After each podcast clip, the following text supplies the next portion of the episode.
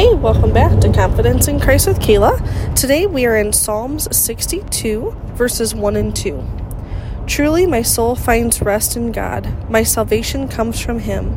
Truly, He is my rock and my salvation. He is my fortress. I will never be shaken. So, this psalm was written by David, um, and it's really kind of like a freedom from bondage um, chapter. I think it's really cool. He talks about um, how like things aren't going well, but then he turns back to praise to God.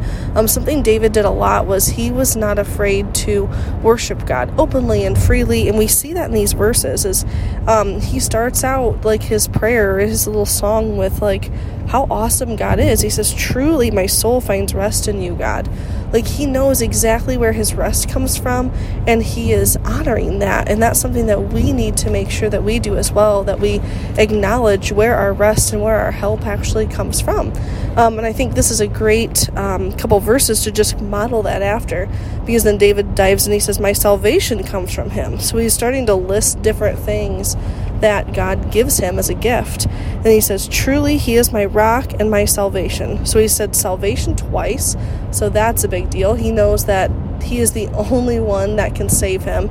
And this is someone who um, is promised to be king. So even with that title, he knows that his salvation is coming from God.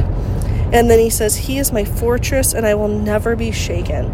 God is just this strong rock, this fortress that David says, where we find our salvation, where we will never be shaken, and where we can find our rest.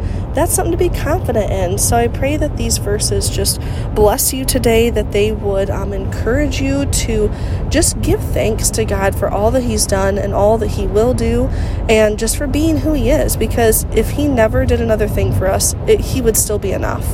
So um, let's just thank Him and uh, just remember where our true help and our true um, salvation and just comfort come from.